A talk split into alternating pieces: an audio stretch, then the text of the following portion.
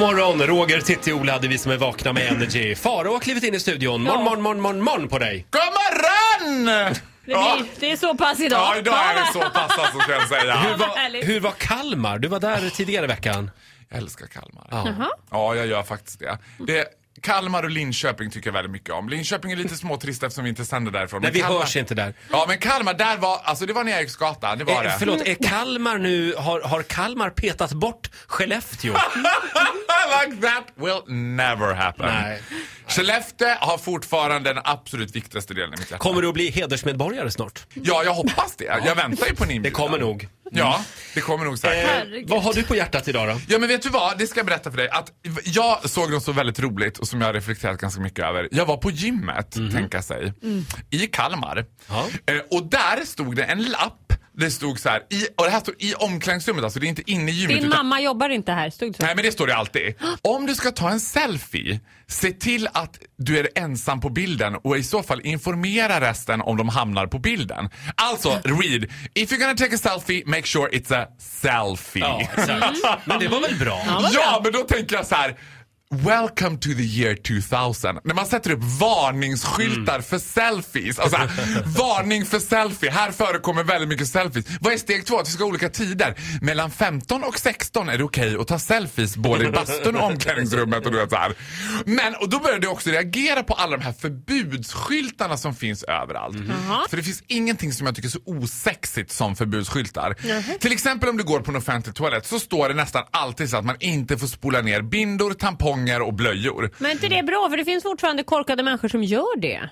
Då men det alltså, men de torka, korkade människorna som gör det, Ja. de skiter väl fullständigt i om det står en varningsskylt. De ska de inte bara... Nej, men jag tror att det kan vara lite så här, åh nu gick det av bara farten. Plopp, Oj, oj, oj, jag bara råkade Jag tror det. Nej, men det jag- är bra. nej, men vet jag vad jag tror, uppskattar ju tvärtom förbudsskyltar. Fler förbudsskyltar säger jag. Nej, men Titti, nej. Nej, och vet du vad det står? Det här, nu riktar jag den här frågan till dig. Det här har jag också reagerat på. I alla bastuar jag har varit på, alltså i eh, gymmiljö. Du måste alltså, det- sitta på din handduk. Ja, men vänta, Nej, då står, det det, här. då står det så här. Kissa inte på aggregatet. Va? Och då Gör tänker jag så här, står det på kvinnliga bastuar också så här? Snälla tjejer, sätt er inte på huk över aggregatet och pissa.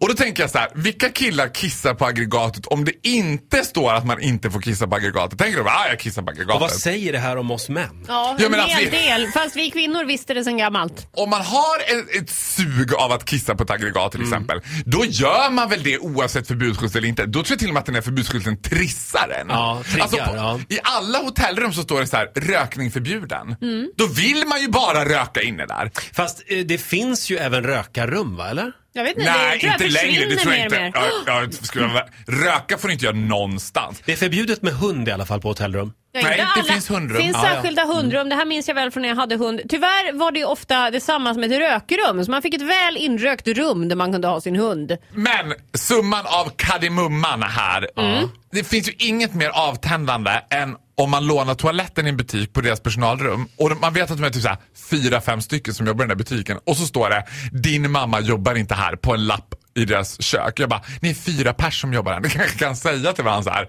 Ska vi diska eller du vet? Tänk om vi skulle ha en lapp här uppe i studion. Ja. Plocka undan efter det nu. Jag är inte din morsa. Mm, men, det var Av Roger. Det hade varit roligt om han satt upp den. Skulle behövas ibland. men vår programassistent Caroline hon går runt och säger sådana saker. Jag är inte mamma, säger hon och hon bär ut olika grejer. Ja, men, cheers. nästa gång du kommer Cheers. hit, då kommer jag att ha satt upp massor av små förbudsskyltar här inne. Ja men vet du vad jag tycker vore roligt också? Eh, kan inte alla ta en bild på den roligaste förbudsskylten de hittar? Ja. Och så hashtaggar de vakna förbud. Och så på Instagram så kan Ja. vi se de roliga För jag Absolut. lovar, det kommer finnas så mycket roliga sådana där grejer ute.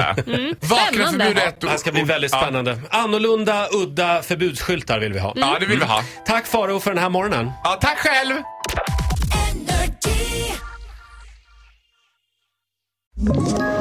Ett poddtips från Podplay. I fallen jag aldrig glömmer djupdyker Hasse Aro i arbetet bakom några av Sveriges mest uppseendeväckande brottsutredningar.